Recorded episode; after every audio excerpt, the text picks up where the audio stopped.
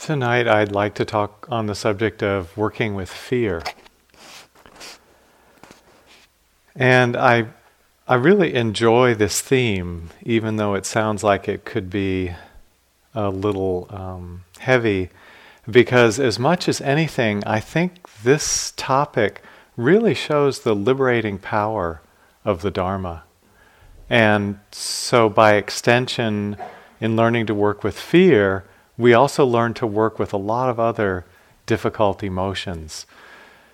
And not only does the Dharma offer the possibility, the long term promise of uprooting these forces from the mind, but it also shows a step by step way that we just continue to reduce and weaken them over time in ways that bring a lot of uh, relief and happiness into our lives.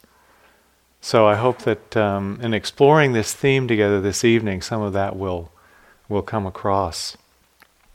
Fear is one of our deepest uh, conditionings. It goes way, way back in the evolutionary time frame. It's one of the most powerful forces at work in our hearts and minds. When it's present, it feels like a kind of cloud you know, a heavy cloud has settled over us and it blocks the sunlight from getting in and reaching us and letting the heart feel uh, beautiful and spacious. And when the fear descends, it really limits our ability to enjoy the, the beautiful things of life and to open in the way that we're capable of opening in. There's an author and therapist named Gerald Jampolsky. I like the title of uh, his most famous book. It's called Love is Letting Go of Fear. And that's a strong message that when we let go of fear, the quality of love is spontaneously there. It's not that we have to build it up little by little, but when this cloud lifts, love comes through uh, very naturally. Fear can be um, a very strong force in our life. At times, it can be overwhelming Emotionally, it can have a strong impact in the body. We're learning how much of uh, stress, uh, how much of illness is related to a stress level, a form of fear in our life. And it can lead to a lot of unskillful choices as we act in the world and live. And then when you think about kind of the big picture of human culture, it just seems like fear has haunted our whole development as a species. You know, from a long time ago, fear has been like a specter over the evolution of the human race. And you can just feel the, um, over, over thousands and probably millions of years, this worry that humans have had that there's not going to be enough food, that there's not going to be enough land, that there's not going to be uh, enough warmth. Um, there's not going to be shelter, there's not going to be safety. And in modern terms, that all kind of gets crystallized in there's not going to be enough money. So, this fear of lack that we have struggled with and has led to countless conflicts and wars and, and suffering. So, in meditation, we can find a lot of freedom in relationship to fear in general and to our individual specific fears in particular. The long term promise of the Dharma is that this force can be uprooted from our hearts and minds, that it is possible to live without the influence of fear. That's a long term aim. It might not happen in this retreat. So we need to be patient and set our aim accordingly. But it really is possible in one retreat to significantly change our relationship to fear. And the gist of it will be not getting rid of it, but becoming more and more comfortable with it. So that when it arises, we're not so disturbed by it. We find a greater and greater ability to accept and be with the fear. So, I'd like to talk a little bit about um, what the emotion is and how it plays out, what its role is in the psyche when you think about our basic existential situation, as human beings and actually all sentient beings. You see it in the animal world uh, as well. The basic situation is that we have a shifting mix of experience, which is sometimes pleasant and sometimes painful. It's mostly unpredictable, and it's largely out of our control. I imagine you're seeing this in your day to day experience as yogis, right? This is one of the most striking features of retreat. We have a concentrated sitting, and the next sitting is all over the map. We have a lot of body pain, we get up and walk, and it totally goes away. We have one day where we feel very open and uh, enjoying the beauty of nature, and another day where we're very contracted and worried or sad or angry about something. And these different experiences just seem to sweep through us, not of our choosing and not in our control. So, this is one of the main things that we learn as yogis Life is unpredictable, practice is unpredictable, and above all, we find a growing equanimity in being with all those changing situations. But that's because the Dharma provides us some understanding. But at the root of sentient life is this unpredictability and a sense in the middle of it of our insecurity and vulnerability.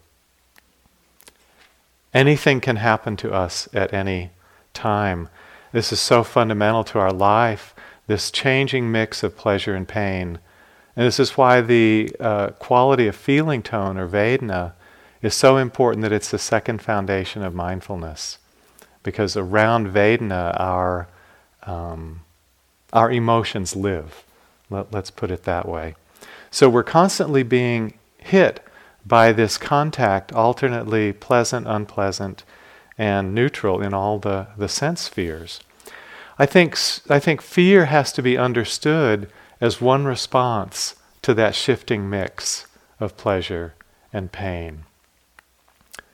We've talked quite a bit about the, the three, what are called kilesas, um, the three roots of the unwholesome in the heart and mind greed, aversion, and delusion. And these can all be understood as ways to relate to this unpredictable mixture. So, where fear fits in to this, in my understanding, is under aversion. Basically, desire is for the pleasant. The uh, tendency of aversion manifests in two ways. One, uh, to avoid the unpleasant. One is anger, which pushes out against the unpleasant. The other way is fear, which tends to draw back from the unpleasant. But they are both ways of trying to relate to the unpleasant or painful in life. We can, we can see that the way these are born in the psyche and continue are strategies for dealing with this mix of pleasure and pain. The greedy temperament seeks to resolve this dilemma by constantly drawing in pleasure. Let's just keep the pleasant coming moment after moment without interruption, and that will be the strategy for happiness. And you probably know people who live like this, right? We all have known friends. The addictive personality comes out of this tendency of mind. Aversion is a strategy that seeks to find security by keeping the unpleasant away pushing it away through uh, anger or aggression, retreating from it through fear. And delusion has a strategy of, oh, well, let's not feel it. It's impacting us. Let's withdraw somewhat so it's not touching us so closely. And I hope you got some of the sense of that from Andrea's talk last night. So, all of these uh, kilesas are volitional in nature. And they enact a fundamental strategy of interacting with the world. And in Buddhist psychology, personality types are described along these three lines. Those with a greedy temperament are driven more by the factor of greed than the other two. Those of an aversive temperament are driven more by that force, and those of a deluded temperament driven more by the force of delusion. Now, we all have all three, but it's very interesting as you look in your own psychology and you look at your friends, I bet you can tell for most people which of these three is predominant um, in their lives. And in, in classical Buddhist psychology, it's a way of understanding ourselves and others. So, what fear does is it tries to protect us by projecting into the future some painful experience, hoping that by that projection we can find a strategy to avoid it. So, fear is, is future related. I think that's the interesting thing to note here. It's also closely tied to desire because um, there's a desire that we won't experience that painful experience. And then when desire creates the hope for a pleasant experience, there's also the fear that we won't get it. So fear and desire are kind of inter, intermingled. And it's interesting when the Tibetans uh, sum up the sort of the, the strategy of samsara, they will often talk about it as hope and fear. Almost as one word, hope and fear. You know, it's kind of what governs us the search for the pleasant, the avoidance of the unpleasant. And it's interesting that, uh, you know, we often want to give up fear, but we don't always want to give up wanting. Have you noticed that? Desires are kind of entertaining and soothing and oriented toward the pleasurable. They're not often felt as suffering. But the fact is, f- pursuing desire always involves some degree of fear, also. So we can't really be free from one without being free from the other. In fact, when you look at your experience of life, which is more fundamental for you? Desire or fear? In other words, as we grow up into adulthood and kind of realize what life is presenting, are we mostly insecure and want pleasant experiences to soothe that insecurity? In other words, is fear kind of the primary motivator? Or are we mostly searching for pleasure and then fear comes about because we can't always find it? Which came first? Wanting or fear? so, in the Buddhist statement of the Second Noble Truth, when he described the cause of suffering as being craving, he used this phrase, seeking delight, now here and now there. So he was putting the emphasis, the primary emphasis, on the desire force. So that's one man's opinion. but for someone who is um, psychologically more driven by fear, fear seems like the obvious predominating force in life, and one can see it in, in many people as well. In fact, I'd say for a fear type, it seems like a very reasonable response to an unpredictable world. You never know what's going to happen. Anything can happen at any time. Example A friend of ours was vacationing in southern India and was staying with his girlfriend in a little uh, cabin on, on the beach. And he was out one morning by himself, just kind of enjoying the beauty of the waves rolling in and the warm sand under his feet, and maybe doing a little bit of movement exercise on the beach, kind of welcoming the morning and feeling the energy of the ocean, the sun, the earth. Very pleasant. And as he was standing there, a big wave rolled in. And he watched it come, and he watched it go back out, and he thought, that is weird because the wave went so far out that it exposed a lot of the ocean bottom, which had not been exposed, you know, earlier in the day. And he thought, this is not, this is not right. So he went into the cabin, woke up his partner who was still asleep, pulled her out, and they both hopped up on a little concrete wall that was next to a palm tree and he said, I think we need to make ourselves safe. So they hopped up on the wall. He hung on to the palm tree and she hung on to him. And then the next wave came in. The date was December 26, 2004. And this was that huge tsunami that killed so many people and destroyed so many homes and hotels and villages, all through India and Burma and Thailand and Indonesia. So the big wave came in and they were hit by it, but because he was hanging on to the tree and she to him, they weren't swept out. So they survived. You know, the big wave went back out. It ruined a lot of other things, but, but they were okay. Peaceful morning, right? Beautiful beach. Anything can happen at any time. Who wouldn't be afraid living in a world like this? so um, it's as though we we try to imagine all the things that can go wrong so that we can uh, hopefully prevent some of them happening. Well, this reminds me of the joke, which you may have heard. There was a patient seeing a therapist in, in New York, and uh, the therapist noticed that this patient had a habit of snapping his fingers rather frequently. And so after a while, you know, the therapist says, Why are you snapping your fingers like that? And he said, Oh, it's to keep the elephants away. and the therapist said, But there are no elephants in Manhattan. And the patient goes, Yeah, it works, doesn't it?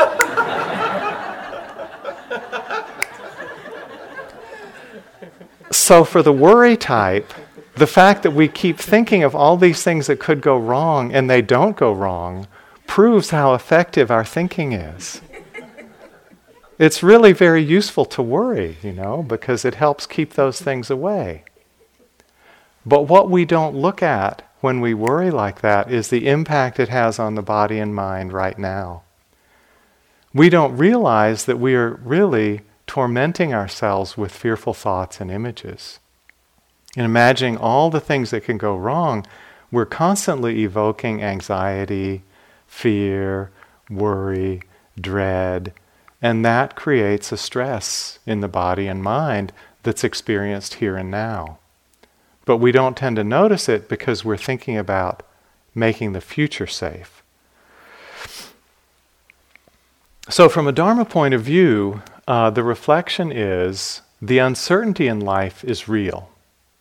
The unpredictability is real. Anything can happen at any time, that is true. But the question is do we need to meet the moment with fear? Is the fear really necessary or is it not? And this is one of the uh, opportunities for great opening and understanding. When we start to understand that our mental state doesn't have to follow either our habits or outside conditions that we find through meditation more and more uh, choice and freedom in regard to our state of mind. And right effort is basically keeping the mind in a wholesome place. We find more and more ability to have the mind be free from fear regardless of the outer situation. Sometimes it just becomes apparent how absurd the response of fear is. In um, the early 1980s, I, I did a number of retreats in England. And I was there one summer. It was kind of early summer, probably June time frame. And it just so happened at this uh, point in my life, fear was coming up a lot. I went through a couple of years where fear was coming up strongly. I'll say more about that later. But a lot of fear was coming up in my meditations. And on this particular occasion, I was doing standing meditation I was out in the back garden of the retreat center. This is a precursor to Gaia House for those of you who know the English scene a little bit. Um, I was doing standing meditation, and uh, after, it was after tea, sort of early evening, under a tree, and my eyes were closed. I was standing, and the fear was coming up quite strongly. And I was just, you know, feeling it in my body and feeling it in my mind and feeling how unpleasant it was, this fearful response to life.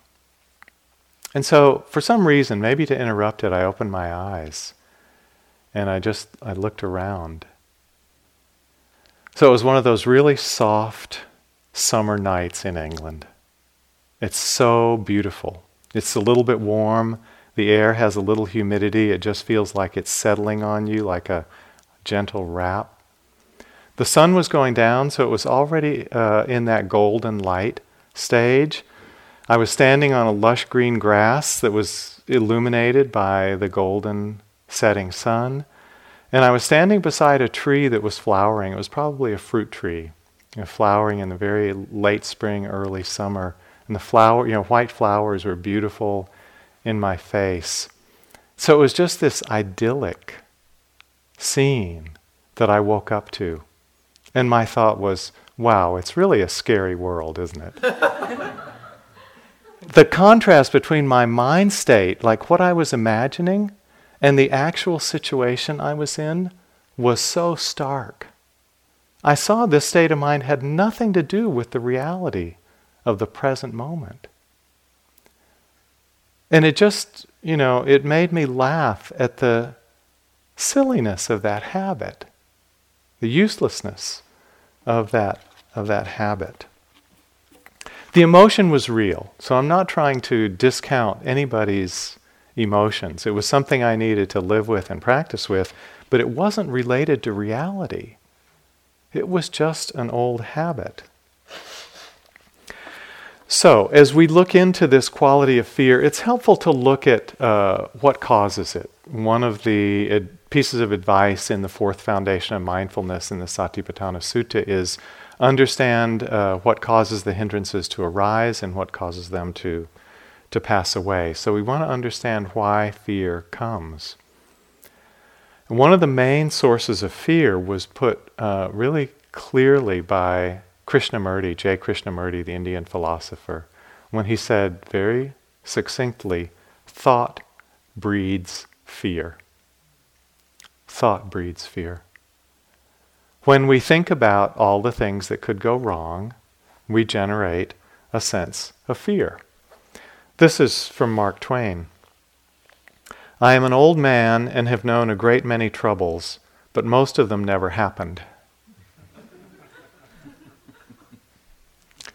and you may have heard the story there's a there's a Zen artist, you know, monk generally, and he had painted on a scroll this big bold picture of a tiger you know, sweeping brushstrokes in black on white paper and really giving the tiger a lot of vitality and fierceness and fangs and claws.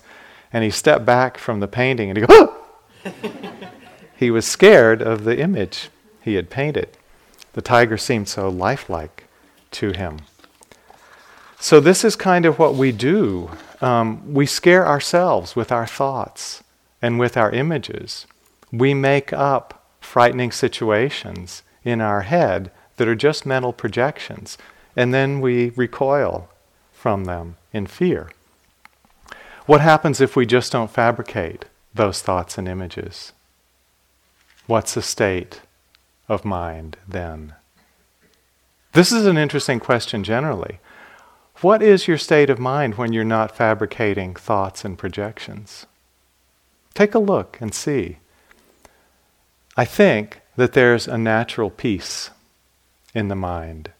When we're not stirring it up, the mind tends to be tranquil. So there's this kind of natural way of being which is peaceful and relaxed. And then we keep stirring the waves by our imaginings and projections. So once we find that we can access this natural state of peace, it gives us a lot of confidence. We find it through meditation. When we stop stirring up the mind, it settles by itself. And we can trust in that. That becomes a real refuge for us. So, some of the ways we stir up the mind, some of the things we stir it up about, of course, a big one is death. There is a fear of death that's common to all animals and common to all humans who haven't uh, fully walked a spiritual path. It's a very primal uh, relationship to life. We are, by and large, from birth, very attached to this body. It's our most precious possession, our body and this life. And that's why it is so impressive when you find people who put their life on the line for a cause. You know, Martin Luther King predicted that he would be killed before he was killed. Um, environmental activists are often targets for the violence and hatred of others. Um, there's someone I hadn't uh, known about and at the time of his death, but I read about recently. Chico Mendes was uh, an activist, an environmental activist in Brazil. He was born as a son of a rubber tapper. Brazil had lots and lots of natural rubber trees back in the 40s and 50s. So he was born into that era. His father was a rubber tapper. And at the age of nine, he began working as a rubber tapper. And as he grew up, he came to feel that the owners of the plantations were not really caring, caring for the workers or for the land. So he formed a trade union to provide better conditions for the workers, and he started organizing uh, environmentalist groups to protect the land. Uh, something that he, he wanted to build as extractive reserves so that they would be preserved in some way.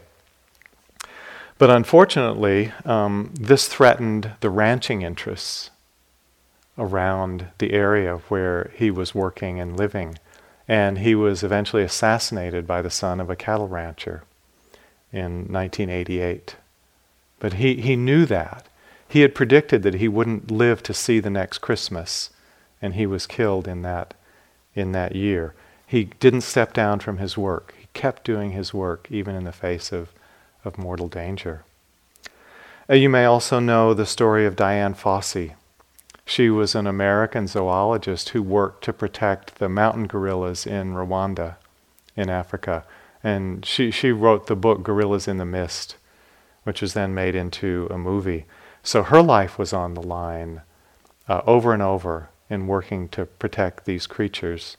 And she was killed uh, in 1985, probably by a poacher. They never actually found the person, but most likely by a poacher who made a lot of money from killing the gorillas and selling their, uh, their bodies.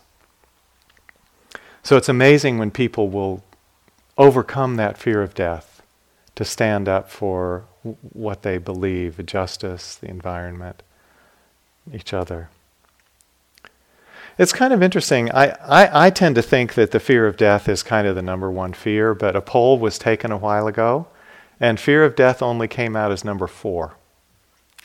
Number one on the list was fear of public speaking. That's kind of interesting. You know, it definitely can bring up more immediate anxiety. Um, so Ajahn Amaro, who's a British monk, he's now the abbot of Amaravati, gave a talk with a, a great title, Why Public Speaking is More Terrifying Than Worldwide Nuclear Destruction. it seems kind of true but I don't know why that is. So, we all, until we investigate it and grow beyond it, have this, this fear of death. And of course, it's easy to understand. You know, there can be pain in uh, illness, there can be pain in dying. But there's another component of it that's kind of irrational, isn't it? It's like there's some fear of this stream of experience coming to an end. Why should we care? It's like suppose you went to sleep tonight and you just didn't wake up in the morning. Would that be a problem for you?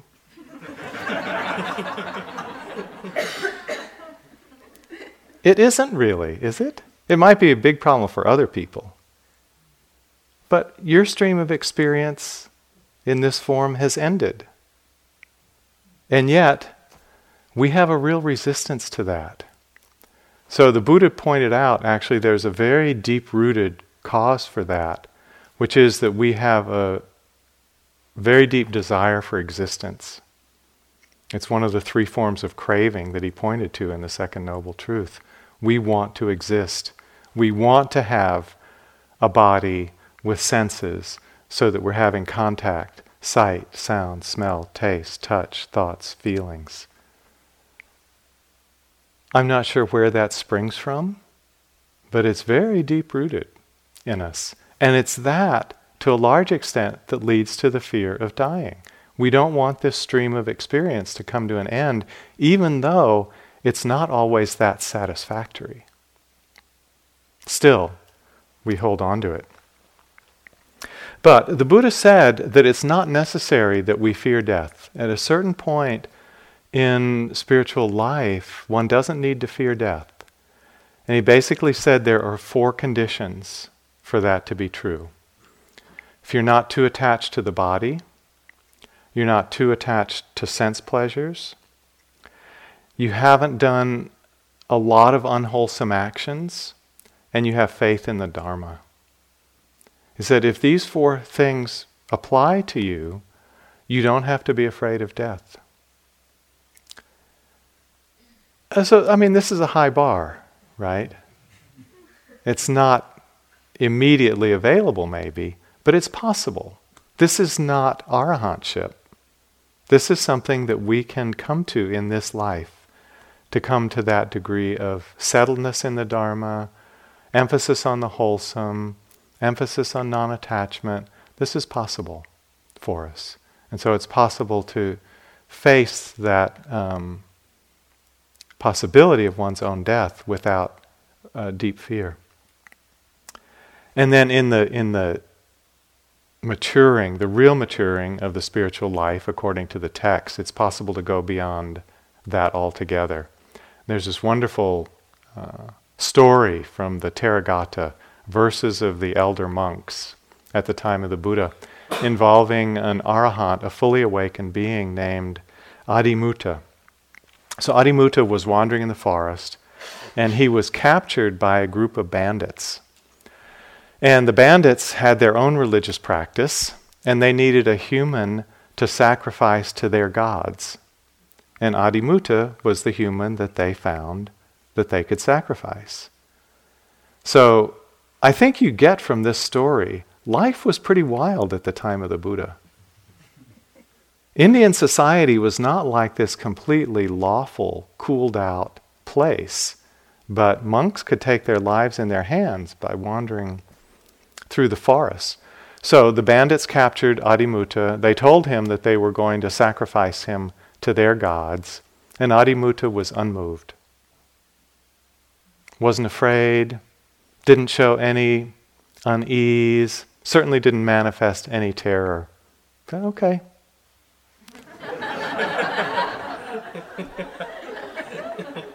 and the bandits couldn't believe it. It really, it really threw them. they, they hadn't seen anything like this before. So the bandit chief says to him, Why, why are you not showing any fear in, in face of this? And then Ad, Adimutta gave this little verse, which is the verse that is in the Theragatha, the old text. And he's, what he said is, There is no mental pain to one with no expectations. All fears have been transcended by one whose fetters are extinct. No mental pain to one with no expectations. Even the expectation that we will live another minute is an expectation. But he was so thoroughly in the present, he had no expectation about the future.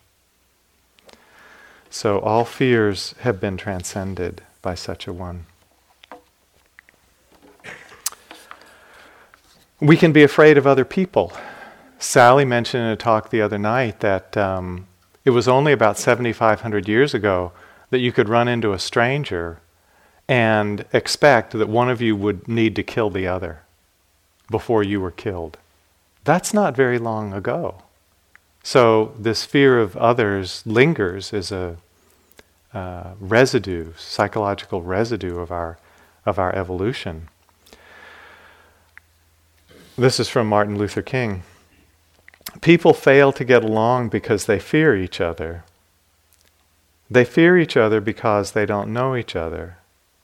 They don't know each other because they have not communicated with each other. So we see this playing out across the world in the distrust between nations. We see it playing out within our own society because different races and ethnic groups have been segregated for so long. We don't know each other very well. We haven't built those bonds of trust and familiarity. That all needs to break down so that we can have a sense of shared trust and safety with one another. There's a fear of physical pain. You know, the um, sawing that's been happening the last week on making the deck outside the meditation hall reminded me of nothing so much as being in a dental chair. And so when it was going on, I would just sort of notice this aversion, reminding me of drilling in the, in the chair. We're afraid of physical pain. And we find that often as yogis here. Sitting for 45 minutes to an hour or longer, being still, not moving the body, discomfort often comes. It's a fact of yogi life. Sometimes it's going to hurt. And sometimes we develop a resistance to sitting because of that physical pain, not wanting to feel it or endure it. And so I was, ex- I, you know, I just got to exploring this and very interested in it. At one point in my in my practice life, I, actually I was practicing in Thailand at the time, and I would have pain in this afternoon sitting, kind of every day. And one day I just I got up from the sitting. The pain was entirely not there once I got up and started walking, and I thought, why should I worry about it?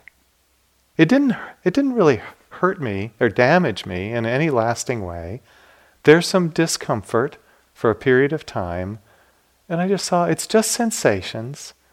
There's really nothing to fear in that. And that really helped me get much more comfortable with having physical pain in my sittings. I saw it didn't damage me. I got up and it was though it had never happened. There's a fear of emotional pain. And in a similar way, once we start to open to emotions, we see that they come, they pass through us, and they're gone. And we'll come back to this point about fear that we don't have to fear our emotions either. Because once we learn how to open and let them be, they all pass through. There's a fear of particular events. You know, obviously a fear of future events. And this is kind of interesting. I like what the Dalai Lama said. He said, There's no reason to worry about things. One of two things is true. Either you can do something about it, in which case you should do it, and then you don't need to worry, or you can't do anything about it, so you shouldn't worry about it. really simple, right? So, a lot of these things come from thought in one way or another. And there's another source of, of fear that I just want to mention, and that is that um, at different times in life, sometimes very strong events have happened to us that we couldn't fully open to at the time. And the emotions and the sensations that were there then, um, because we couldn't, we didn't know how to accept them or feel them, we repressed them. We pushed them down. And then the body sensations and the emotions that accompanied them got locked in to our system.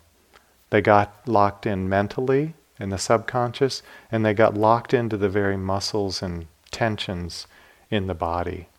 So this can come from injury, from accident, from trauma, from abuse. And then we grow up as adults and it's you know often have a feeling something's been shadowing us our whole life but we can't quite put our finger on it. We come into meditation and part of the beauty of awareness is that in the the empty space of awareness now this material has the the possibility to emerge. So often people come into retreat especially a long retreat and find emotions coming sensations coming uh, from long time ago that have just been held uh, by the body and the mind over sometimes decades. And so fear can be one of those emotions that comes up from that kind of holding. It's not a conscious holding, it's an unconscious holding, uh, as well as sadness or grief or anger. A lot of things can be held in that way. So sometimes fear is not triggered by thought, it's just released from, let's say, the subconscious as we relax, open, and trust in the unfolding of the moment.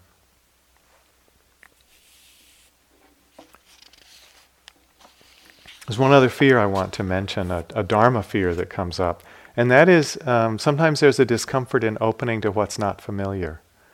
We open to a new place in practice. It could be an experience of a lot of calm, could be a seeing into impermanence, how things are not lasting very long. And in either of those cases, there can be a feeling, I don't know what to do now. With the calm, can be unsettling because it's like, oh, where'd I go? I'm expressing through action, think, thinking, doing. And when that stops and there's just empty space, oh, where am I? It can be unsettling because the the familiar self doesn't seem to be there. But we just need to trust in that. It's a beautiful opening in meditation. And um, impermanence shows a, um, a groundless quality to our whole experience, that the things we've been counting on aren't as reliable as we'd thought. And so, where do we put our trust and our faith then? Well, one of the places we can put it is in the space that opens. The empty space of awareness is basically peaceful and trustworthy. That becomes our refuge. That becomes the reliable place that we can, we can go to. So, fear can come up through all these different avenues, all these different entry points.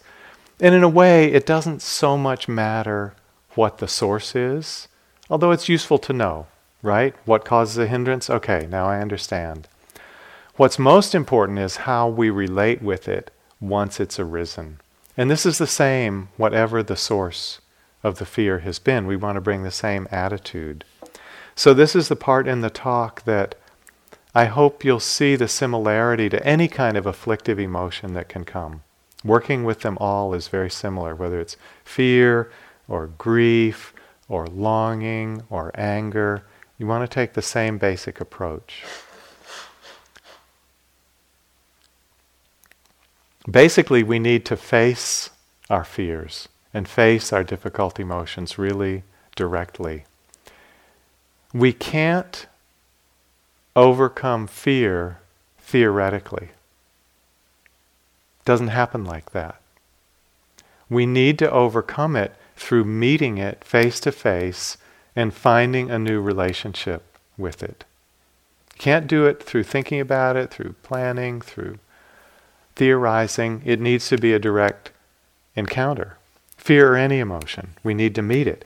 So, in that sense, finding it arising in a meditation retreat is a great blessing.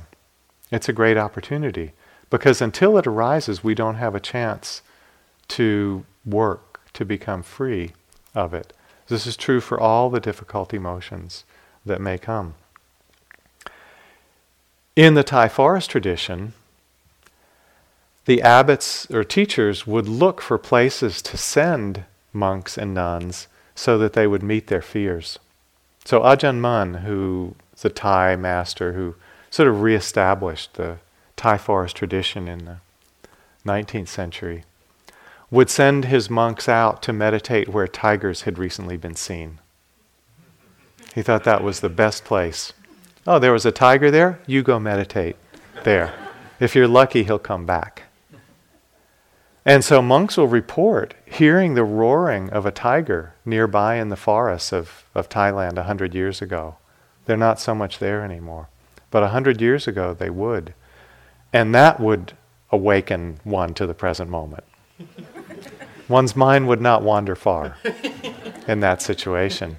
And the monks who walked through the forest would often report coming across um, empty robes and an abandoned bowl knowing that one of the monks had wandered by there and died, and they wouldn't know the cause of death. It could well have been from a tiger, or it could have been from sickness. They, they didn't know. But tigers were uh, plentiful back then. So meeting one's fear was considered very uh, fortunate and a good place to practice. Okay, we're not going to send you into the woods at night. we're going to trust the mind will bring up what you need to see. But when it comes, it is a good opportunity. And one of the things you first want to look at is how do you relate to fear when it arises? What's your first response when fear comes? So, for me, in the early part of my meditation path, the first response was more fear. I didn't want to feel it. I didn't know how to feel it. It made me very uncomfortable and it scared me. I thought I was going to be overwhelmed by it. It was too, too much for me to handle. So, this is the kind of response, of course, that leads to a panic attack. The fear comes, it makes us more afraid. That amplifies the fear, and then we get more afraid of the amplified fear. So one of the pe- one of the practitioners who had a lot of work to do with panic attacks in his early years was a young Tibetan Lama named Mingyur Rinpoche. Mingyur Rinpoche is a brilliant teacher and practitioner. I think he's in his late 30s now. And he set off about four and a half years ago on what he called a three year retreat, wandering in the Himalayas, and he hasn't come back yet. So he's one of those beings who is already very, very well developed, and he has such a strong calling to develop further that he's been on retreat for the past four and a half years, and we still don't know when he'll be back. So Mingyur Rinpoche, when he was about 13 years old, entered his first three year retreat, directed by his father. And one of the things he really had to deal with was the frequency of his panic attacks. He said that it came upon him when he thought of going to meditate, because he knew he didn't have anything else to protect him. He would just be there with the fear. So he just had to work with it. And his father encouraged him. His father was also a meditation teacher. His father just encouraged him to open to it and make friends with it. And that was the advice he followed and eventually overcame um, that the difficulty. So this is the key teaching in relating with fear. Open to it and make friends with it. When fear arises, note that your reaction may be fear, but you want to try and shift into a relationship to it that is allowing and accepting.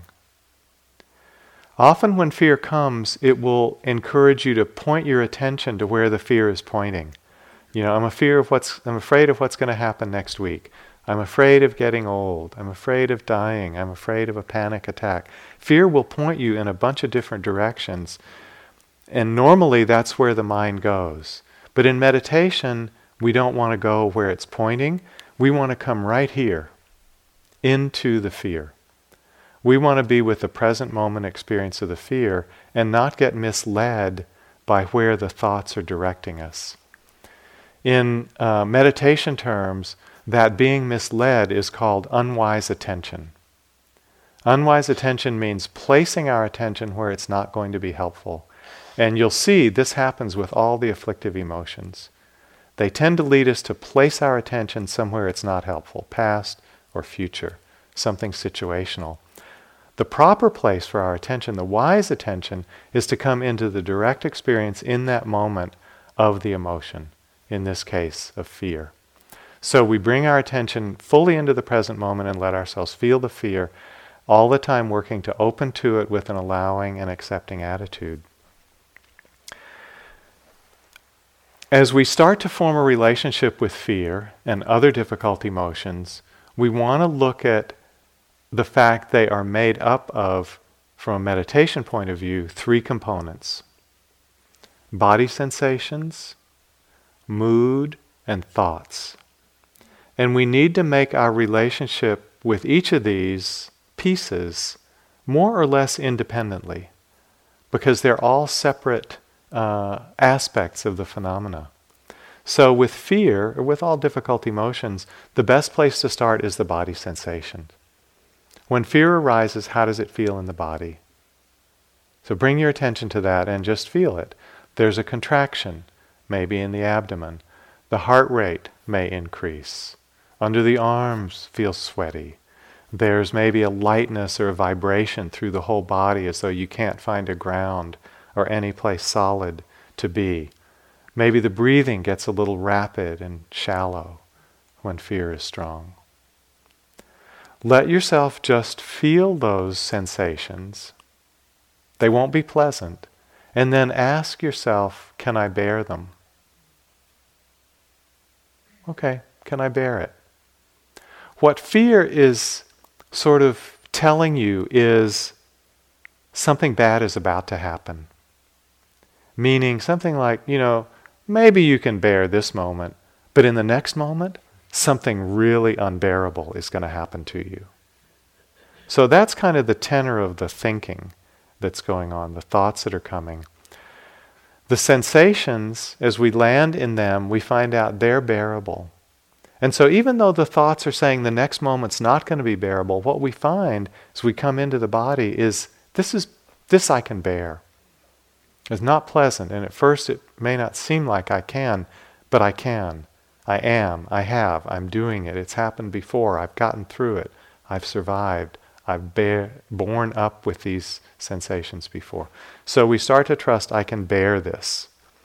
Then we start to examine them and we see they're unpleasant, but I can be with them. This is a huge step, being with the sensations of the difficult emotion. That opens the door for us to accept the experience.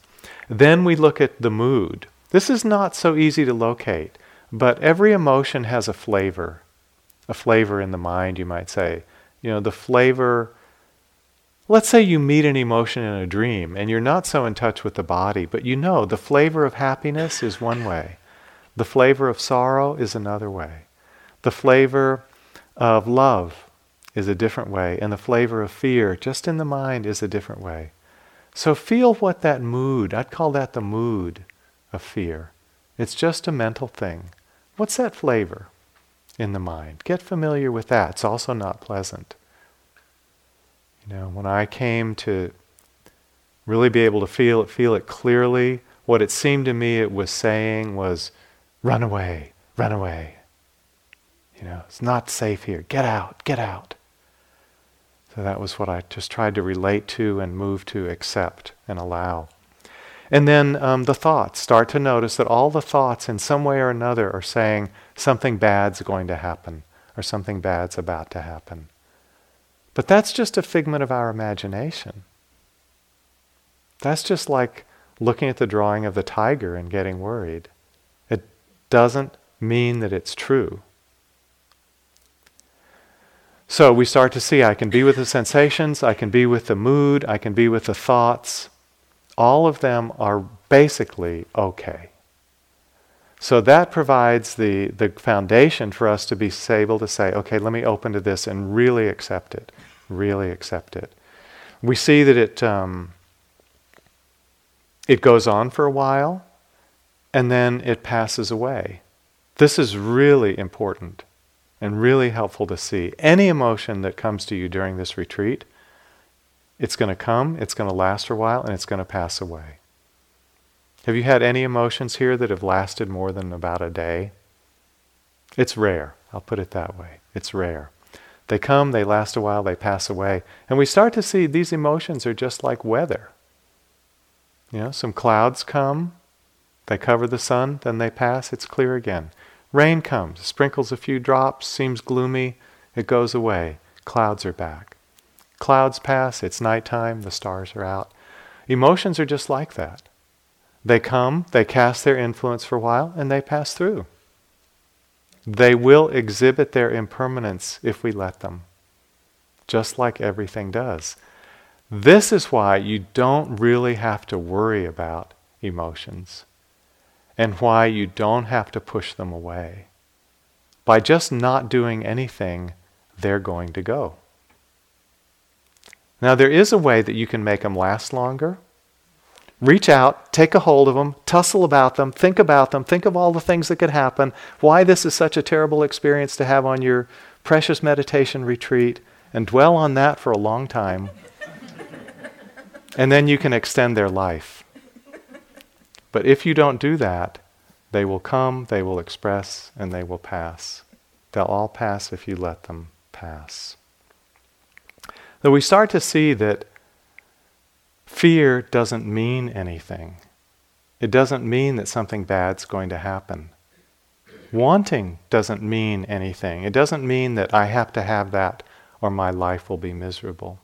Sadness doesn't mean anything. It doesn't mean that I'm destined to be depressed forever because I lost something. All these emotions are rich, they have their place in human life, but they don't have the meaning we attribute to them when we think that they're so threatening and so difficult. As we start to accommodate the fear, it loses its power over us. And it, that power is lost through our full acceptance of it. I got, I got tested on this because one of my teachers said, if you really accept it, it's okay if it lasts the rest of your life. And so I checked out my fear. I said, Would I be okay if this lasted the rest of my life? The answer was really easy no way. Absolutely not. And so I had to live with that for a while. Why not? Why couldn't I let this last the rest of my life? And the answer that came when I looked into it was I'd lose some of the things I really enjoy. I couldn't open to a sunset the way I had. I couldn't sort of merge with nature the way I did sometimes. I couldn't get so blissed out with music the way I was used to. If fear was, was present, it was, would create a barrier. So I clung on to that for a while. And then the fear continued. And I thought, okay, do I really want to hold out the possibility of future bliss at the price of present conflict and disturbance of peace? Or could I try giving that up and finding peace now? So I gave that up and I said, okay, if this is going to last the rest of my life, I'm going to be okay with this. And I, I found that okayness. I really meant it. And at that point, the fear kind of shrank and ro- almost rotted away. And I could see that in that full acceptance of it, I'd kind of like broken its back. It was my resistance that was continuing to feed it energy and sustain it as such a threatening force. And when I just said, okay, you can have me, Rest of my life, you got it. Gave up. Just kind of wilted. And then I practiced for quite a while after that and was completely easy about fear. If it came, that was fine. If it didn't come, that was fine. It really didn't matter to me one way or the other. So that kind of equanimity and that kind of openness shifted something fundamentally in my relation to fear. It broke some hold, some grip that it had had in my mind. And fear has come many times, and I've suffered with it on occasion. But I don't suffer with it for long. Uh, know, I haven't ended my life yet, so that story could change between now and the end. You know, it's not easy getting old and ill and dying. But so far, fear has never had that kind of grip again, although it still lives. You know, fear is a living thing, it still comes sometimes. But I feel very confident in my ability to work with it and open to it when it comes. And I think this is the promise of opening to these emotions. They lose their power to intimidate us. And we get that we get this confidence. Anything that comes to me, I know how to work with. If you really know to the very bottom how to work with one emotion, you've learned the secret for working with all of them. And so anything that comes, you've got the skill through your practice and through your wisdom, through your awareness, to learn how to open to, work with acceptance, and not be overwhelmed by it. You found a refuge through understanding and through mindfulness to create a healthy relationship with any emotion that comes. So, this is really uh, the way now that I kind of understand fearlessness. It's not that fear never arises, but rather there's the confidence that when it arises, one has the capability to work with it. This is from Chogyam Trungpa Rinpoche. True fearlessness is not the absence of fear, but going beyond fear. When we relax with our fear, we find sadness, which is calm and gentle. Real fearlessness is the product of tenderness. It comes from letting the world tickle your heart, your raw and beautiful heart. You are willing to open up. You are willing to share your heart with others.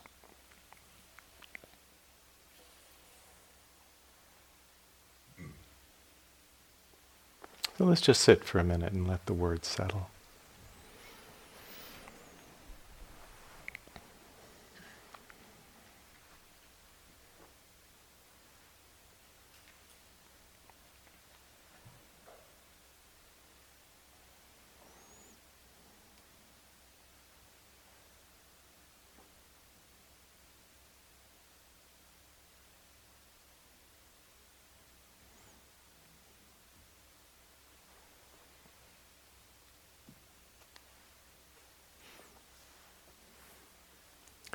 Real fearlessness is the product of tenderness. It comes from letting the world tickle your heart, your raw and beautiful heart.